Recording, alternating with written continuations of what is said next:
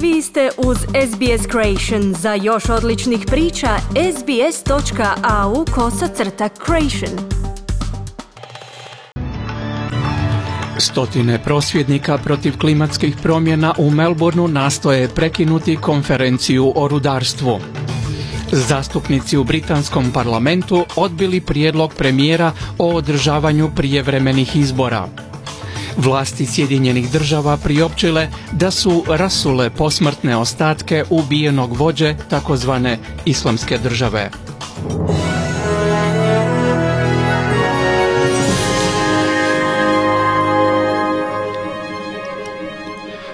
Radio SBS slušate vijesti. Stotine prosvjednika protiv klimatskih promjena okupilo se u konferencijskom centru u Melbourneu pokušavajući spriječiti rad međunarodne konferencije o rudarstvu. Aktivisti iz 11 različitih skupina blokiraju ulaz u kongresno izložbeni centar u Melbourneu od 6 sati ujutro, a stanje nadgledaju jake policijske snage. Kasnije su izbili sukobi između policije i prosvjednika koji su skandirali i držali znakove pozivajući na zatvaranje rudnika te su pokušali probiti policijski kordon. Iz policije je priopćeno da ima uhićenih. Organizatori trodnevne Međunarodne konferencije o rudarstvu i izvorima ruda kažu da se prosvjet temelji na zabludi da rudarska industrija ne djeluje na održivi razvoj i očuvanje okoliša.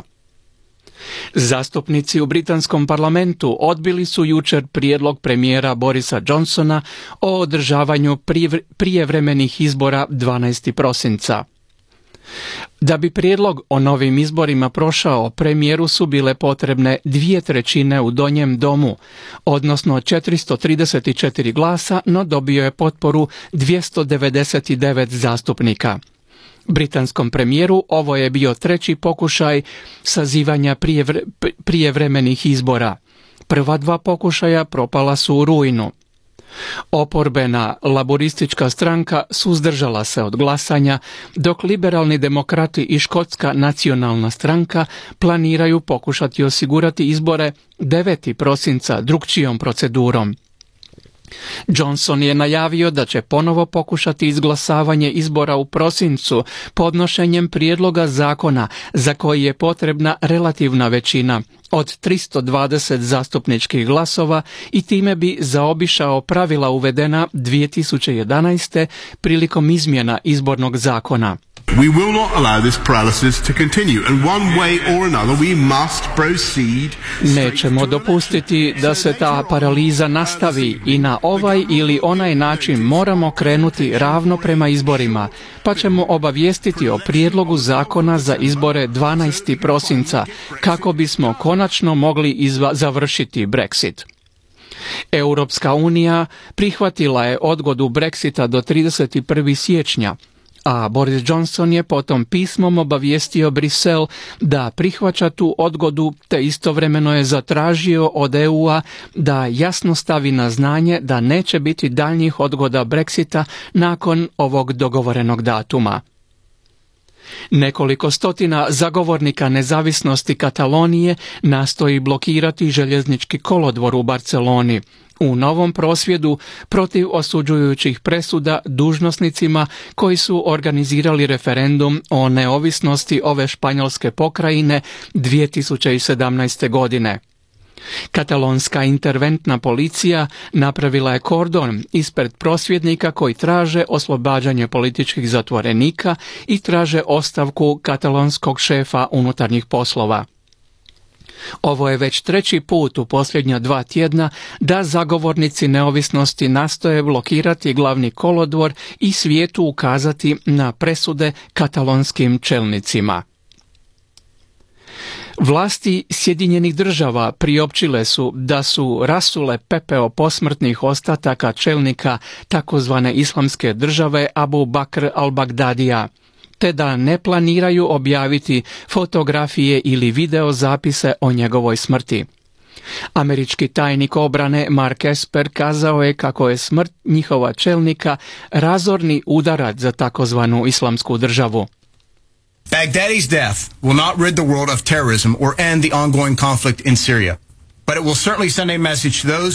Bagdadijeva smrt neće osloboditi svijet terorizma ili okončati sukob u Siriji, ali sigurno će poslati poruku onima koji dovode u pitanje američku odlučnost i biti upozorenje teroristima koji misle da se mogu sakriti. Sjedinjene države više nego bilo koji drugi narod na svijetu posjeduju snagu i volju za potragom do svakog kutka za onima koji žele nanijeti štetu američkom narodu. Ministri vanjskih poslova iz država koalicije pod vodstvom Sjedinjenih država koji se bore protiv takozvane islamske države sastaće se 14. studenog u Washingtonu kako bi raspravljali o poboljšanju borbe protiv ovog džihadističkog pokreta nakon ubojstva čelnika al-Bagdadija. Za ranjavanje dvojce 70-godišnjaka jučer u ponedjeljak pokraj džamije u francuskom gradu Bayonu odgovoran je 84-godišnji muškarac Claude Sinke povezan s krajnjom desnicom, priopćila je francuska policija. Lokalne vlasti su ranije priopćile da su dvojca muškaraca teško stradala nakon što su iznenadili napadača koji je pokušao zapaliti vrata džamije i koji je na njih potom otvorio vatru. Napadača je nakon bijega kasnije kod kuće uhitila policija a dvije ranjene osobe prebačene su u bolnicu. Policija je pokrenula istragu i osigurala prostor oko džamije. Iz policije su dodali da je napadač Sinke 2015. godine bio kandidat stranke Marine Le Pen, ali njezina stranka je osudila napad na džamiju. Radio SBS slušate vijesti. Iračke vlasti su u Bagdadu proglasile policijski sat jer su dvije osobe poginule, a 112 je ranjeno u četvrtom danu antivladinih prosvjeda. Iračka državna televizija je izvijestila kako je vojni zapovjednik Bagdada uveo policijski sat od ponoći do šest sati ujutro, kako je rečeno do daljnjega. Prosvjednici tvrde da je policijski sat povod kako bi sigurnosne snage očistile glavni grad, gradski trg Tahrir od prosvjednika, ali oni govore kako ne namjeravaju napustiti trg. Nemiri potaknuti nezadovoljstvom zbog ekonomskih teškoća i duboke korupcije razbili su gotovo dvije godine relativne stabilnosti u Iraku, koji je od 2003. do 2017. pretrpio stranu okupaciju, građanski rat i pobunu koju je predvodila takozvana islamska država. Tisućama ljudi naređeno je da napuste neke od najbogatijih dijelova Los Angelesa nakon što se naglo proširio požar koji je planuo u blizini muzeja Getty. Požar je izbio jučer ujutro i otac se proširio na više od 202 hektara u brdima prekrivenim grmljem u blizini nekih od najskupljih kuća u ovome gradu. Gradonačelnik Los Angelesa Eric Garcetti kazao je kako je najmanje pet domova uništeno, ali nema prijava o ozlijeđenima. If you have the evacuation notice and you're listening to me right now and you're still in your home, leave. Provjerite imate li obavijest o evakuaciji, u tome slučaju odmah napustite svoj dom. Vidjeli smo požare i tragedije u kojima su ljudi vjerovali da bi mogli ostati boriti se s vatrom, vrtnim crijevom za zaljevanje. Nemojte to činiti jer jedino što ne možete nadoknaditi ste vi i vaša obitelj, upozorio je gradonačelnik Los Angelesa. Turski ministar vanjskih poslova kazao je da će vojska njegove zemlje napasti svakog sirijskog kurdskog borca koji ostane uz pogranično područje na sjeveroistoku Sirije nakon što istekne rok za njegovo povlačenje. Melvit Čavušoglu dodao je da su ruski i sirijski dužnosnici dostavili informacije da su se neki kurdski borci povukli iz pograničnog područja, ali drugi još uvijek nisu. Povlačenje Kurda treba se dogoditi u skladu sa rusko-turskim sporazumom postignutim prošloga tjedna. Sirijski kurdski borci imaju rok do sutra ujutro povući se na položaje oko 30 km udaljenima od turske granice. Najmanje je 17 ljudi ranjeno u bombaškom napadu na tržnicu regije Baramula u sjevernom Kašmiru. Ovo je drugi napad u tri dana, a dogodio se samo nekoliko sati nakon što je objavljeno da će skupina europskih političara posjetiti ovaj dio Kašmira pod nadzorom Indije. Delegacije od 27 političara iz 11 zemalja sastaće se s vladinim dužnosnicima i stanovnicima kako bi procijenili situaciju u Kašmiru prvi puta nakon što je u kolovozu opozvan poseban status ove regije. Premijer Scott Morrison odao je počast postignućima useljenika na dodjeli nagrada za etničke tvrtke za 2019. Nagrade su priznanja za doprinos useljenika u promjeni poslovnog krajolika u Australiji, a također su priznanja poslovnim djelatnicima starosjedilačkog podrijetla. 12 finalista podrijetlom iz Japana, Vjetnama, Izraela, Libanona i Afganistana bilo je među onima koji su se natjecali za nagrade. Sarkis Nasif iz tvrtke Holdmark Property nagrađen je u kategoriji srednjih i velikih poduzeća, dok je plantaža Pine Creek Mango pobjedila u kategoriji malih poduzeća.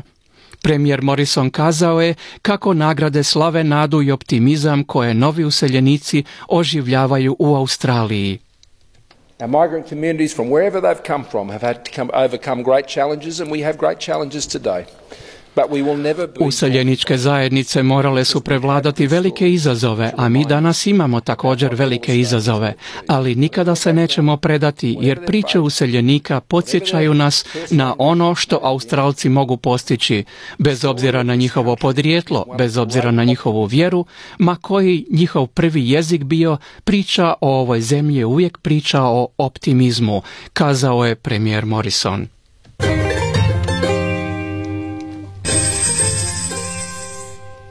Jedan dolar danas vrijedi 0,69 američkih dolara, 0,62 eura, 0,54 britanskih funti te 4,58 hrvatskih kuna. I vrijeme danas utorak 29. listopada, Sydney sunčano 25 stupnjeva, Melbourne sunčano 30, Brisbane djelomična na oblaka 27, Perth sunčano 29, Adelaide također sunčano 31, Hobart djelomična na oblaka 26, Canberra sunčano 27, Darwin oblačno uz mogućnost oluje i 32 Celzijeva stupnja.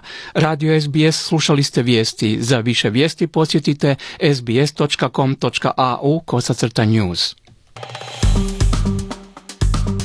Kliknite like, podijelite, pratite SBS Creation na Facebooku.